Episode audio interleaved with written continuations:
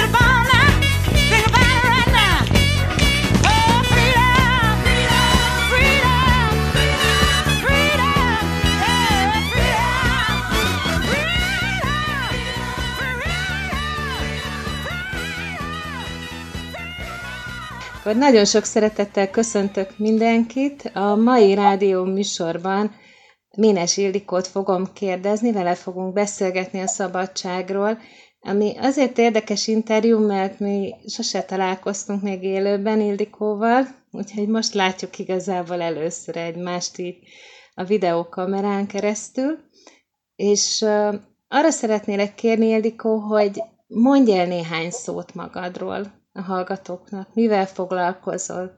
Tulajdonképpen ki vagy te? Hát én is köszöntöm a hallgatókat, és téged is, és nagyon örülök, hogy, hogy így összejöttünk. Annak ellenére, hogy nem találkoztunk még személyesen, ez már is egy szabadság. Szabad nekünk így is beszélgetni, hogy igazából nem ismerjük még egymást. Ménes Ildikónak hívnak, és a munkám nem egyetlen feladatot foglal magába.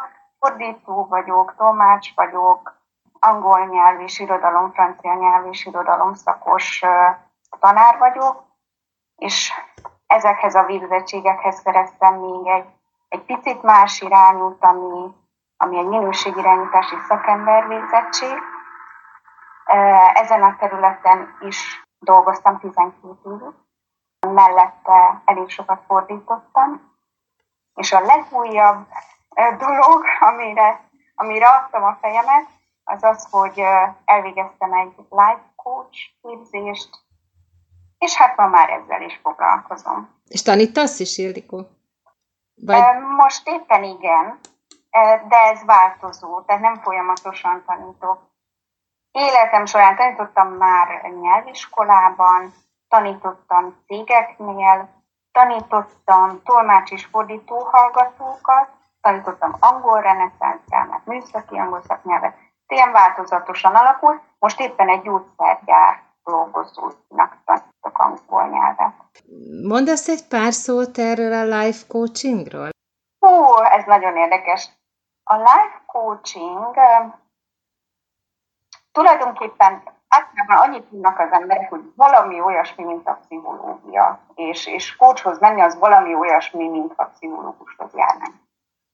A különbséget mégis, hogyha érzékeltetni akarnám, akkor azt tudnám mondani, hogy a, a coaching szerintem sokkal inkább jelen és jövő fókuszú, mint a pszichológia.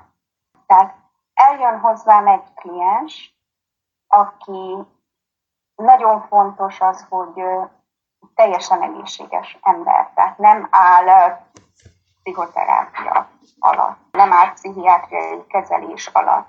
És én is úgy fogadom, hogy egy teljesen tökéletes, egészséges, teljes embernek tekintem. Aki lehet, hogy éppen ebben a pillanatban a saját teljességét és kerekségét és egészségét egy picit szem elől tévesztette, de az én feladatom az az, hogy újra úgy lássa magát, hogy ő egész kerek, teljes és tökéletes. Megvizsgáljuk a, a jelen állapotát, és felvázolja tulajdonképpen a vágyott képet. Tehát, hogy a jelen állapotból ő hová szeretne eljutni. A kócs pedig segít. Nem úgy segít, hogy tanácsot és ez nagyon, nagyon fontos. Nem úgy segít, hogy, hogy egy általa tökéletesnek tartott megoldást ismertet vele. Nem úgy segít, hogy térképet ad a kezébe, vagy útvonalat rajzol, vagy lépcsőfokokat jelöl ki számára. Semmilyen célt nem tűzött ki a klienseim számára. Az én feladatom az az, hogy, hogy kérdésekkel segítsem őt a tökéletes, a számára tökéletes megoldás megtalálásában. Nekem most azért nehéz egy picit ez az interjú, mert mindig én kérdezek. Engem nem lehet kérdezni. Ez a tipikus akasztják a hóhért szituáció. Tehát csak, csak is, csak is kérdésekkel, kérdéseken keresztül érjük el azt, hogy a, hogy a kliens meg tudja vizsgálni a jelen állapotát, azt az állapotot, amelyben éppen van. Most eszembe jutott, hogy felszokták nekem tenni azt a kérdést, hogy mi van akkor, hogyha nem szimpatikus az a kliens, Most ez, a, ez így nem merül fel ez a kérdés, mert a kliensnek nem a szimpátiámra van szüksége, hanem az empátiámra van szüksége. Tehát bejön hozzám, mesél. Nagyon fontos, hogy én soha senkit nem úgy várok, hogy mi a gondja, mi a problémája és hol az elakadása, mert nem fogom vele már azt éreztetni, hogy veled gond van, elakadás van és probléma van. Én annyit szoktam összesen kérdezni, miről szeretnél most velem beszélgetni. És elkezdünk beszélgetni. Az én feladatom az az, hogy az ő látásmódját a magamévá tegyem. Én az ő szemein keresztül tudja kinézni a világba is, és benézni saját magába is. Ehhez van szükség empátiára, megértésre. Felfedezzem azokat a sémákat, azokat a meggyőződéseket, amelyek a mélyben meghúzódnak, azokat az értékeket, amelyeket ő fontosnak tart. Aztán pedig egy kicsit külső nézőpontot elfoglalva, kívülről ránézve, nagyobb összefüggéseiben látva, kapcsolatait is megfigyelve, próbáljuk meg megtalálni, hogy mi akadályozta őt eddig abban, hogy elérje azt a vágyott állapotot. Tehát visszatérve a kérdésre, keveset válkálok a múltban, és valakinek erre van szüksége legalábbis az én klienseim jelentős százaléka adta azt a visszajelzést, hogy már több pszichológusnál és kocsnál is megfordultak, és rendkívül felszabadító volt neki, hogy nem kellett újra és újra és újra elismételni a fájdalmukat. Mert nyilván húzódik meg valami fájdalom mindenkiben. És nyilván van ott valami seb, ami miatt az a vágyott kép még nem valósult meg. De a pszichoterápiához és a pszichológiához képest ez kevésbé múlt fókuszú tevékenység, semmiképpen sem hasonlít a tanácsadásra, semmiképpen sem mentorálás, semmiképpen sem menedzselés, nem vezetés, nem irányítás. Ez egy közös vizsgálódás, egy közös beszélgetés, aminek a célja az, hogy a kliens tulajdonképpen saját magán tudjon segíteni. Tehát ő maga fedezze fel azokat az erőforrásokat, amikkel rendelkezik, vagy éppen ő maga tegyen szert mondjuk új képességekre, és az életét szabadon, és akkor eljutottunk a szabadságig, tudja továbbvinni nélkülen. Ez egy külön feladat a, a, a kócsnak, és ez is kapcsolódik egy kicsit a szabadság témájához. A kliens szabad, és a cél az, hogy a végére tökéletesen érezze, hogy ő szabad, minden szükséges képességnek a birtokában van, minden erőforrással rendelkezik, és nincsen már rá szüksége. Tehát háromszor, négyszer, maximum ötször, de ez már nagyon a maximum. Szoktam találkozni egy klienssel, és nagyon sokszor előfordul, hogy egyetlen alkalom is elég. Ez a probléma, vagy, vagy a, a, elakadás természetétől függ. Nem szeretem a probléma szót, most valahogy mégis a, mégis a számra jött. Én inkább azt szoktam mondani, hogy attól függ a coaching folyamat hosszúsága, hogy milyen hamar tud bekövetkezni az a nézőpontváltás, ami a kliens szolgálja.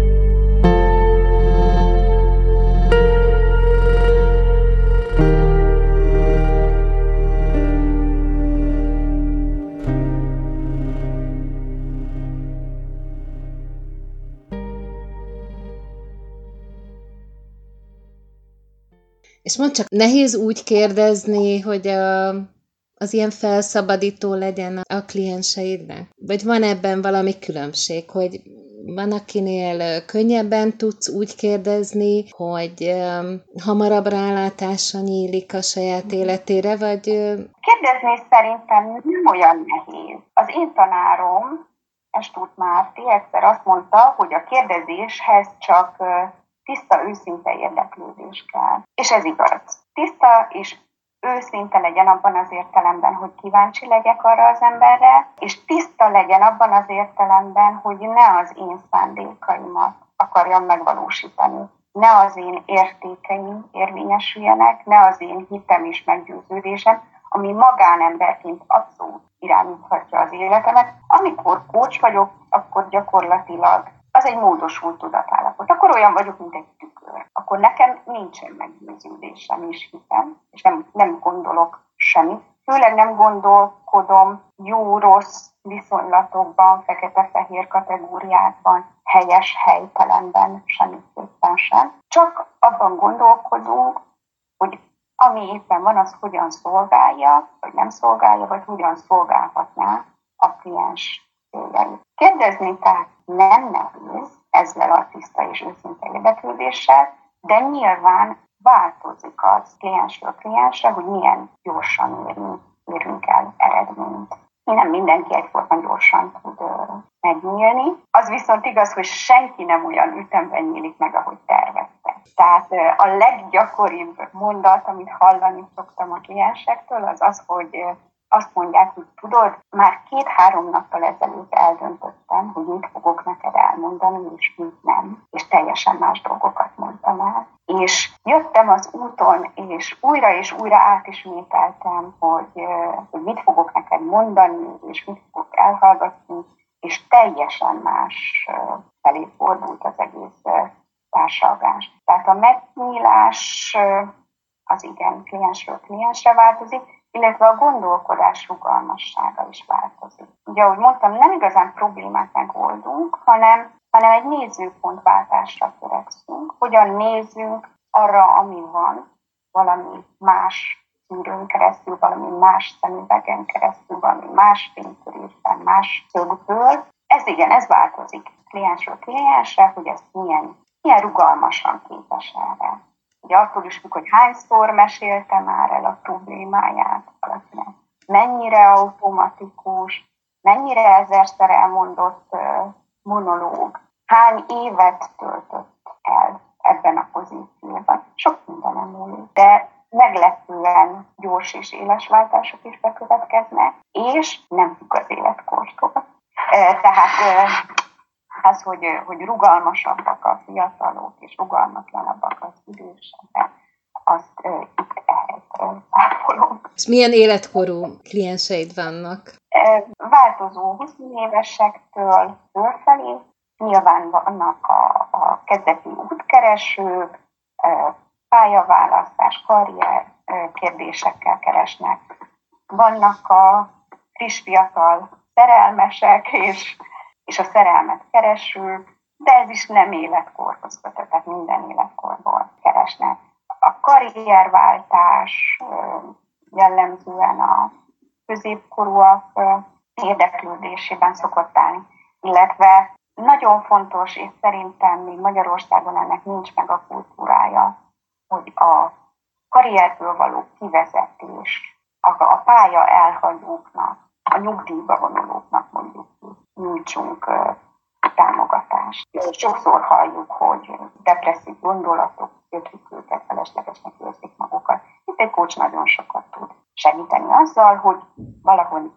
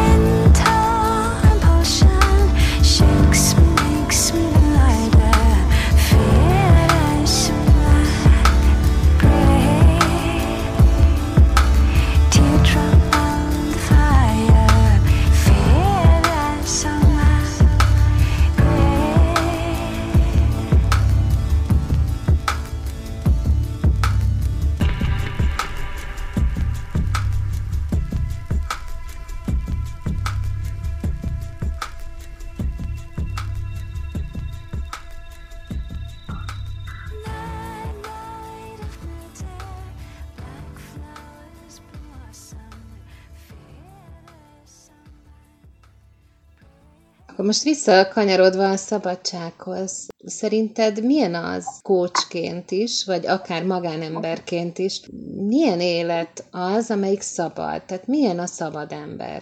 Ja, a szabadság az, amivel én így vegytisztán soha nem találkozom. A szabadság az egy elvont fogalom, ami a, inkább a filozófusok érdeklődésének a középpontjában áll, és elég sok mindent kiderítettek már róla, megvizsgálták az egyén életében, hogy van-e szabad akarat, milyen feltételek mellett van, hogy van, hogy nincs. Beszéltek róla a társadalom szintén, szabadságjogokról, társadalmi szerződésről. Nagyjából azt is eldöntötték, hogy, hogy a determinizmus az ellentéte még most hirtelen beugrott, hogy ilyen pozitív, negatív szabadságfogalmakat is fixáltak, hogy szabad mentes vagyok igazából valamitől, tehát szabad nem megtennem, vagy nem kötelez engem, vagy, vagy szabadságomban áll megtenni valamit. De ez az, amivel kócsként soha nem találkozom. Amivel én találkozom, az a szabadság érzete, és ez teljesen más. Tehát a szabadság, mint fogalom valahol az ideák világában kering, a szabadság érzet pedig valami olyan szubjektív dolog, inkább egy skálához tudjuk hasonlítani, mondjuk egytől százig, és nem csak az egyes emberek foglalnak el különböző pozíciókat ezen a skálán, de még egy ugyanazon ember is hol itt, hol ott érzi magát a skálán. És ez kevésbé függ a körülményektől, és sokkal inkább függ a belső szabadságtól. Hogyha ez most nagyon misztikusan hangzik, hogy kevésbé függ a körülményektől, akkor, akkor azt tudom javasolni, hogy, hogy gondoljunk olyan filmekre vagy könyvekre, amelyek olyan emberekről szólnak, akik börtönben, vagy a gulágon, vagy koncentrációs táborokban tudták megőrizni a szabadságokat. Pár évvel ezelőtt ö, olvastam egy beszámolót egy férfiről, aki fogoly táborban volt, munkatáborban volt. És bizonyos mennyiségű fát kellett kijelni, vagy bizonyos mennyiségű követ kellett fejtenie minden nap.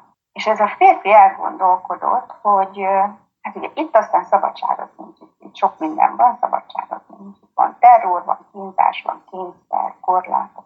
Nem teheti meg azt, hogy hogy ő nem vágja ki azt a mennyiséget, vagy nem fejti ki azt a mennyiségű követ, ha élni akar.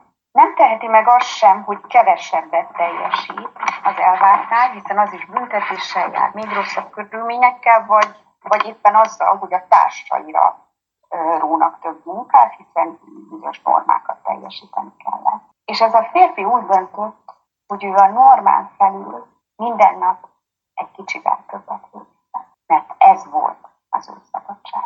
Tehát a leglehetetlenebb körülmények között is vannak emberek, akik a szabadságnak találnak egy picike kis kaput. Akár úgy, hogy minden nap eldöntöm, hogy én 10 dekával, vagy 10 kilóval, vagy 50 kilóval több követ fejtek ki, mint amennyit én rám rám mértek. E-, ez volt az ő szabadsága ott. És nagyon nehéz innentől kezdve elképzelni olyan körülményeket, hogy nekünk semmilyen mértékben ne legyen szabadságunk. És most eszembe jutott egy másik könyv is, a Viktor Frank könyve, aki a bécsi pszichiáter volt és koncentrációs tábor túlélő, és ő is valami ilyesmit fogalmazott meg, hogy érnek bennünket ingerek, és mi azokra valahogyan reagálunk. De az inger és a válasz között van egy pici-pici kis tér. És ebben a térben rejlik a mi szabadságunk. Ott dönthetünk, hogy arra az ingere hogyan fogunk reagálni, és a saját reakciónkban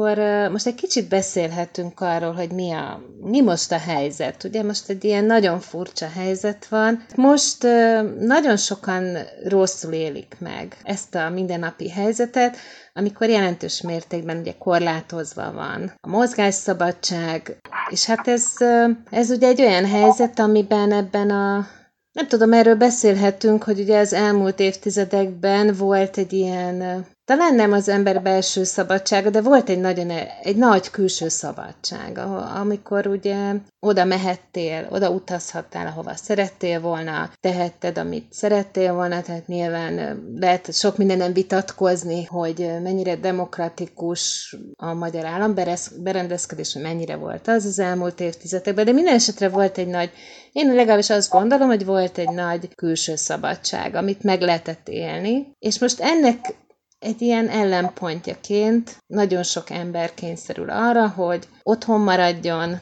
és egy picit én saját magamon is érzem, de azt hiszem, hogy sokan érzik úgy még, hogy, hogy hát valahogyan sérült az ő szabadságuk. Persze lehet, hogy ezt kellene is ellensúlyozni azzal a, a tudással, hogy a belső szabadságból hogyan lehet pótolni, vagy hogyan lehet értékesebbé tenni ez, ezt az időt. De minden esetre azt hiszem, hogy ez azért talán sokaknak most problémát jelent ebben a pillanatban. Most eszembe jutott egy üzenet, amelyet nemrég kaptam éppen a karantén kapcsán, vagy a bezárkózás kapcsán. És azt írta nekem valaki, hogy számára az az érdekes, hogy eddig felkelt reggel, időre kelt, nem amikor szeretett volna. Felpréselődött a buszra, bement a munkahelyére, ott elvégezte a feladatokat, amiket rá róttak, Hazament, hazafelé bevásárolt, összeszedte a gyerekeket, otthon tanult velük, el, vacsorát készített, mosogatott, levett, és hullafáradtan bezuhant az ágyba. Semmi másra nem vágyott, mint hogy otthon maradhasson, és ne kelljen menni, és ne kelljen időre kelni, és ne kelljen hurcolni a gyerekeket, és ne kelljen ébreszteni őket, öltöztetni őket. Tehát, hogy ezt, ezt az egészet ne kelljen. Csak maradhassunk otthon. És aztán úgy folytatta, hogy és most itthon vagyok, és ugyancsak nem érzem magam szabadnak. Tehát miközben lótottam, futottam, jártam a várost, intéztem a dolgaimat, és elmentem nyaralni is egyébként, mert elmegy minden, és én nem akarom szeptemberben azt mondani a munkahelyemen, hogy én nem voltam sehol. Nem éreztem magam szabadnak, most mindettől meg vagyok fosztva, az van, amire vágytam, és megint csak nem érzem magam szabadnak. Mondd meg nekem, mikor szabad az ember. Hangsúlyozom, hogy ez nem coaching folyamat volt. Ugye a coachingnál nem magyarázok, nem tartok is előadást, nem okoskodom, és nem terelem a, a, a klienst, hanem csak kérdezek. De mivel ez nem coaching folyamat volt, magán kérdés, ezért nyugodtan válaszolhattam. És én azt válaszoltam neki, ami valamikor korábban jutott eszembe, hogy akkor vagy szabad, amikor elkötelezett vagy. Azok a szabadok. Mert amikor elkötelezetten végzel egy feladatot, akkor mindent beleadsz. Akkor nem korlátozod magad. Akkor nem azt mondod, hogy hát ezt a képességemet megmozgatom, ezt nem nem. Ennyit adok, de ezt már visszatartom. Valamennyi energiámat belefektetem, de spórolok. Kell ez más. Bizonyos agytekervényeimet megmozgatom, ennyi és ennyi időmet rászánom, de egyébként méricskélek, korlátokat szabok, saját magamnak visszafogom magam, gyakorlatilag tényleg saját magamat tartom rabságban. De mi van, ha elkötelezett vagy? Mi van, ha elkötelezetten csinálsz egy feladatot minden lélekkel, vagy elkötelezetten veszel részt egy kapcsolatban, akkor nem méricskéz. Akkor amit tudsz, azt a szabadon. Amennyit csak van, azt adott szabadon. Amennyi energiád, amennyi képességgel részt tudsz benne venni, azt te adod szabadon, anélkül, hogy saját magadat korlátoznád. Ha valaha is igazán érdekelt valami, és szívvel, lélekkel csináltad, nem érezted magad rabnak. Tehát visszatérve arra a kérdésre, hogy, hogy szabadok voltunk-e igazán a, a, a karantén előtt, nevezzük most ezt egyszerűen karanténnak, arra azt tudom mondani, hogy hát voltak, akik szabadok voltak, voltak, akik nem, illetve voltak órák, napok, hetek, hónapok, amikor szabadok voltunk, és volt, amikor nem voltunk azok. És mindez igaz a karanténre is. Tehát akár karanténnal, akár karantén nélkül, ha valamiben elkötelezetten veszünk részt, szabadon, a legjobb tudásunk, a legjobb szándékaink és a legjobb képességeink akkor szabadnak fogjuk érezni magunkat. Ha teher volt a munkahelyünk, ha úgy mentünk be minden nap, hogy utáltuk, gyűlöltük, nem tudom, akkor nem voltunk szabadok, akkor se, ha nem volt karantén. És én most, ahogy erről beszéltem, eszembe jutott egy másik élményem is. Szeretek megkérdezgetni embereket mindenféléről, és egyszer megtettem azt, hogy hát nem is tudom, jó pár, elég sok, egy tucat embert is megkérdeztem arról, hogy milyennek találja azt az életet, hogy, hogy valaki föl kell reggel, időre elmegy dolgozni, nagyon konkrét, nagyon egyértelmű feladatokat és utasításokat kap, azokat elvégzi, a főnöke ellenőrzi, tehát nagy felelősség sincs a nyakába. 4 óra 00-akkor leteszi a billentyűzetet, kikapcsolja a gépét, hazamegy, a gyerekeivel tölti az időt, a családjával tölti az időt, ott a házi munkából, ő is kiveszi a részét, fel is kiveszi a részét. Tehát egy nagyon kötött, bizonyos emberek fogalmai szerint abszolút nem szabad életet él, írtam le. És az emberek nagy része nem azt mondta, hogy ez az élet kötött, vagy ez rabság, vagy ebben nincsen kreativitás, vagy ebben nincsen vagy ebben nincsen növekedés, vagy fejlődés, hanem tudod, mit mondtak? Hogy ez nagyon biztonság. Tehát amivel én legtöbbször találkozom, az az, hogy jól lehet a filozófusok, és nem is vitatkozom velük, az absztrakt szabadság fogalommal szemben a determinizmust, a meghatározottságot, a kötöttséget állítják, addig a konkrét személyek, akikkel én találkozom, a szabadsággal szemben nagyon sokszor a biztonságot állítják. És igazából nem is nagyon lehet ezzel kötekedni, hogyha valaki például megélte már azt, hogy egy nagyon biztos munkahelyen elmondom. És azt mondta, hogy vállalkozásba kezdett. Szabadság? Ó, igen. Biztonság? Nem. Egyáltalán. Egyáltalán nem. Én 12 évig dolgoztam egy felsőoktatási intézményben, megvoltak a maga nyűgjei, de kétségkívül a közalkalmazotti státusszal és a egyéb maga gyerekbetegségeivel együtt is egy rendkívül biztonságos helyzet volt. Bizonyos okokból úgy döntöttem, hogy köszönöm, nekem már ez elég lesz, és úgy gondoltam, hogy a szabadságot választom. Azt is választottam. Szabadúszó, fordító lettem, tolmács és kócs. Nem mondom, hogy nem voltak olyan pillanatok, hogy megijedtem.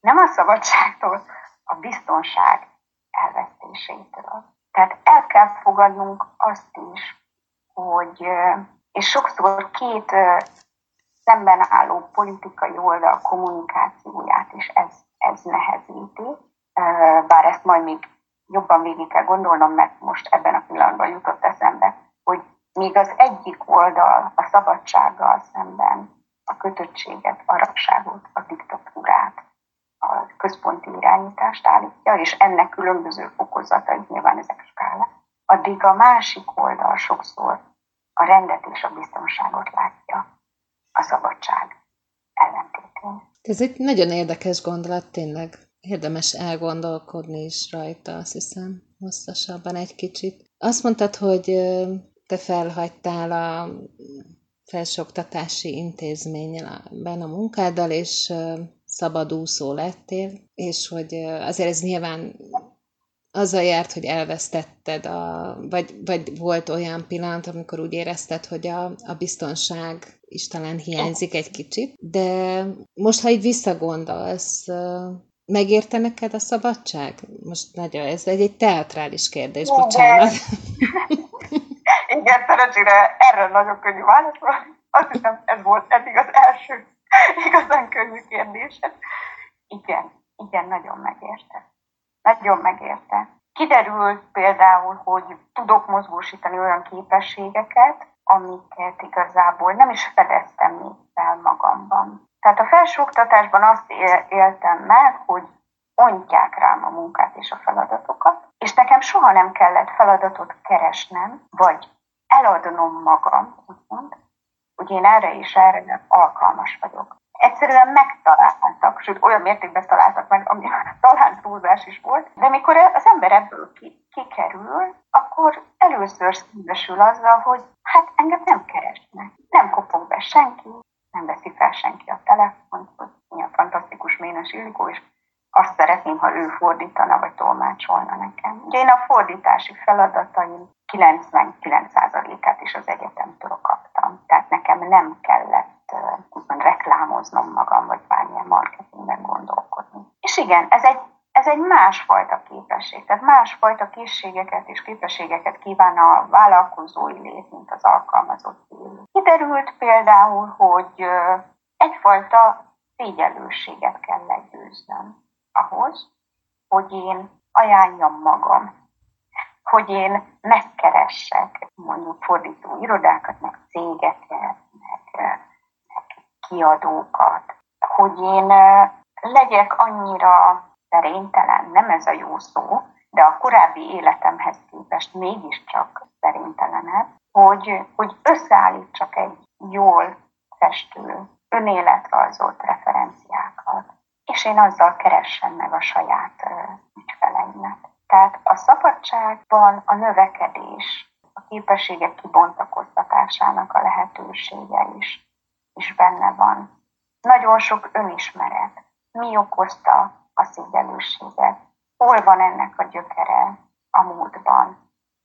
mely ponton döntöttem úgy az életemben, hogy én inkább egy kis szerényű bolya vagyok, és majd, majd találjanak meg engem, meg terheljenek a feladatokkal, de én nem lépek színre, és én nem kezdeményezek úgymond munkakapcsolatokat. Milyen tévhit és meggyőződés táplálta ezt a fajta magatartást. Mi mindennek kellett történnie ahhoz, hogy azt mondjam, hogy én most ezzel felhagyok. Vagy hogy a saját magam hirdetése, vagy a munkám megmutatása, vagy annak a minőségnek a bemutatása, amit én tudok, az, az miféle képességeket kíván, miféle szemléletet kíván.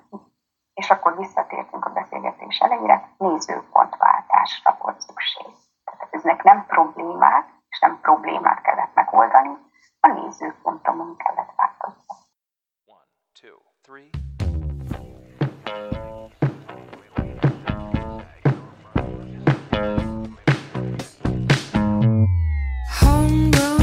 alligator, see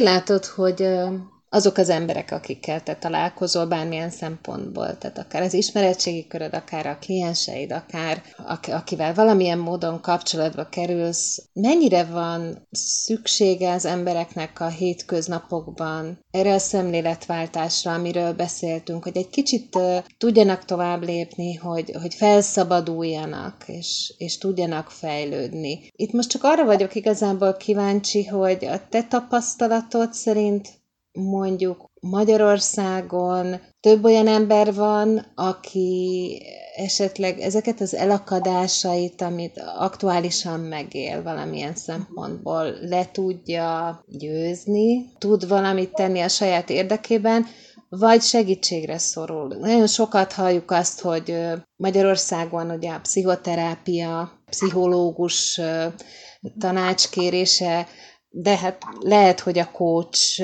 is ilyen terület, ahol az emberek egy kicsit félve, vagy amihez egy kicsit félve közelítenek, mert talán a környezet, amiben ő szocializálódott, ezeket a problémákat olyasminek láttatja, vagy gondolja, amit egyedül kell megoldani. Tehát, hogy aki, aki igazán rátermett, az megoldja ezeket a problémáit egyedül, és passz. Hát úgy mondanám, hogy ez változóban van. Valóban volt egy, egy olyan szemlélet, és azt hiszem, hogy még mindig van, főleg az idősebb generáció tagjai között, akik valódi tragédiákat éltek meg, tehát háborúkat például. Hogy ők, akik megélték azt, hogy az életük nagyon közvetlenül, nagyon súlyosan fenyegetve van, akik éheztek, akiket elhúzoltak. Tőlük szoktam hallani olyasmit, hogy, hogy minden más az olyan, az olyan fogás, az olyan, szedje már össze magát, hát hol van ez ahhoz képest, hogy miránk lőttek, meg bombáztak, meg Ugye van is az a közmondás is, hogy az éhes embernek egyetlen problémája van. A jól lakottnak meg rögtön lesz páz vagy ezer, tehát hogy elkezd mással foglalkozni. Azért ez a szemlélet ma már változóban van. Egyrészt változnak az intézmények is, tehát azért a pedagógusok körében is már ezt a nagyon poroszos szemléletet felváltotta valami, valami sokkal szabadabb. Vagy legalábbis, ha nem is történt meg még ez teljes egészében, de afelé haladunk egyre inkább hallunk olyan véleményeket, hogy a test és a lélek, a mentális egészségünk és a testérzésünk nagyon szoros kapcsolatban van egymással, amelyekről korábban mondjuk nem beszéltek evidenciaként. Ezért egyre többen úgy gondolják, hogy valóban van abban valami, hogy oldjuk meg a, a lelki gubancainkat, és ezáltal egy egy szabadabb, kiteljesedettebb életet éljünk, de tény, hogy még mindig van az ellentéte is. Tehát még mindig, mindig uh, találkozunk ellenvéleményekkel is. Nem szoktam. Tehát én is hallok olyan véleményt, ó, coach, persze, az, az valami humbuk, valami légből kapott, valami nem különösebben szánom rá arra az időt, hogy meggyőzzem a, őket az ellenkezőjéről. Ez az is lehet, hogy volt egy rossz tapasztalata, és miért ne lehetne ez a véleménye. Én arra törekszem, hogy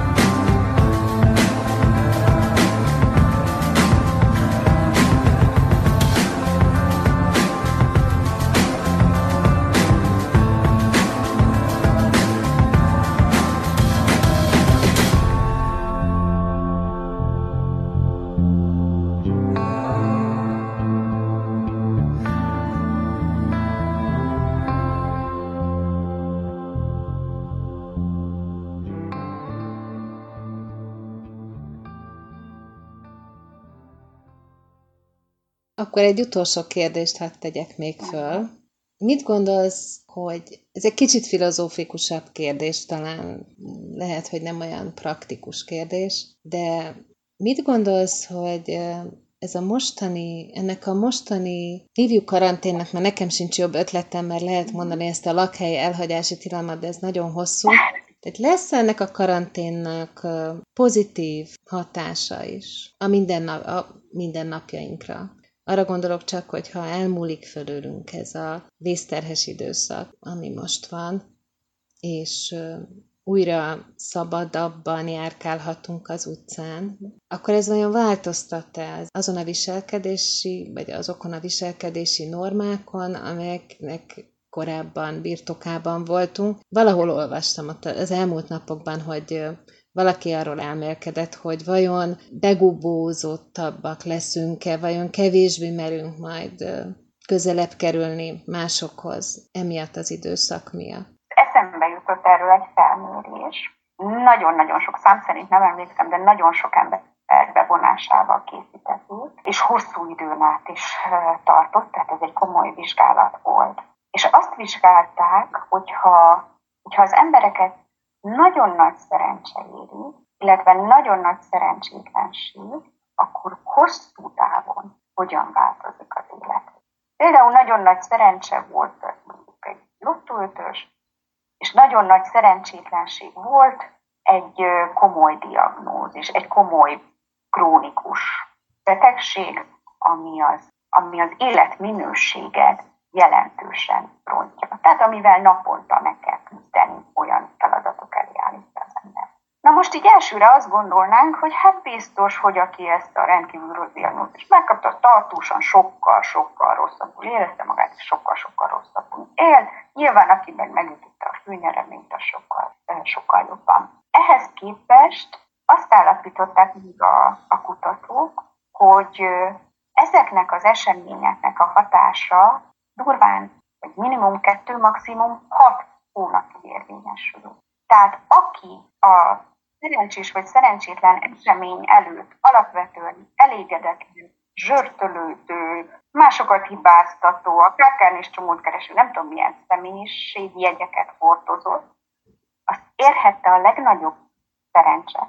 Hat hónap múlva ő ugyanaz a kötekedő, kákán és csomót kereső, zsörtölődő személyiség volt, vagyis a szubjektív boldogság érzete, tehát hogy ő mennyire elégedett az életével, visszaállt a nagy szerencse előtti szinten. Nem vesztette el a nyereményt, nem történt vele semmi rossz, de az, hogy alapvetően milyennek látja a világot, az ő szűrőin keresztül hogyan érzékeli és észleli az eseményeket. Ő ezt hogyan dolgoz fel, és erre hogyan reagál. Milyen kapcsolatokat ápol más emberekkel. Hogyan viszonyul a munkájához, a kihívásokhoz. Hogyan töltődik fel, hogyan pihen, és nem sorolom tovább. Az alapvetően nem változott meg. És ami meglepő, ugyanezt figyelték meg a krónikus betegeknél is. Aki gazdag kapcsolatokat ápolt, aki barátságos volt, akinek alapvetően pozitív volt az életszemlélete, aki bizalommal közelített más emberekhez, aki nyitott volt, az az ő személyes szerencsétlensége után is a kezdeti nehézségeket legyőzve kialakított egy, egy rutint, és fél év múlva a szubjektív boldogság érzete nem volt alacsonyabb szinten, mint az őt ért szerencsétlenség előtt. Tehát csupán az, hogy külső körülmények változnak, nem befolyásolják jelentősen a személyiségünket, vagyis azt a szűrőt, amin keresztül mi a világot érzékeljük, és azt a módot, ahogyan mi a minket ért ingerekre reagálunk. Na most, ha ezt a karantén időszakot én ezt egy külső körülményként értékelem, akkor ebből arra kell következtetni, ezen kutatás alapján, ha valakinek a hitrendszerében az jelen van, hogy higgyünk a tudományos kutatások eredményeinek, ugye ez, nem, ez sem egyértelmű, ez is egy szűrő, de ha valakinek ilyen a hitrendszere, hogy belefér azt, hogy fogadjuk el a tudományos kutatások eredményeit legalább addig, amíg meg nem táfolják más tudományos kutatók, akkor ugye arra gondolhatunk, hogy hát jelentősen nem. Majd újraindul az élet. Ha viszont, és ez az én személyes reményem és talán optimizmusom, ez a karantén időszak nem egyszerűen egy külső körülmény, hanem itt belső nézőpontváltások is megtörténnek esetleg, akkor lehet abban reménykedni, hogy, hogy valami más lesz. Nyilván azoknak, akik szeretnék, hogy valami más legyen, mint ami előtte volt. Hogy, hogy történjenek ilyen nézőpontváltások, na ebben tudnak mondjuk a segítő szakemberek támogatást nyújtani. Nem tudom őszintén szó, hogy hányan fordulnak ezügyben segítő szakemberekhez. Látom a hirdetéseket, sokan hirdetik, hogy Skype-on, Messenger-en, akárhogy is rendelkezésre állnak. Semmilyen adatom nincs arról, hogy hányan, hányan fordultak. Én személyesen azt tapasztalom, hogy inkább bezárkózás van. Tehát, hogy azért a személyes találkozásokra könnyebben rászállják magukat az emberek, mint ezekre az online kapcsolatokra, ami egyébként igaz is és támogatható is. Tehát sokkal többet tudok én magam is egy személyes találkozás alkalmával nyújtani, és nagyon-nagyon segíti a, a megértést. Olykor csak egy szemvillanás is, vagy mikor valaki élete tragédiáját valóban szörnyű szavakkal festi le, és mégis benne van egy elégedett sóhaj közben, amit nem vettem volna észre, mondjuk online, és megmerem kérdezni azt a hátborzongató kérdést egy tragédia kapcsán, hogy és miért a jó. Csak azért, mert a teste üzent valami olyasmit, amit online nem biztos, hogy vettem volna. Tehát nem tudom. Az is lehet, hogy még a, még a, karantén lejárta után indul el esetleg egy olyan feldolgozási folyamat, hogy sokkal több segítő szakembert fognak keresni az emberek. És akkor, akkor, akkor nagy megvilágosodások lehetnek. Úgyhogy reménykedjünk. Hát nagyon szépen köszönöm. Ez olyan jó kis pozitív üzenet itt a végére, hogy felszabadulás és megvilágosodás azért csak lesz, így a karantén lejárta után is. Nagyon szépen köszönöm, hogy beszélgettél velem. You better think about what you're saying. You better think about the consequences of your actions. Oh, shut up, woman. You better think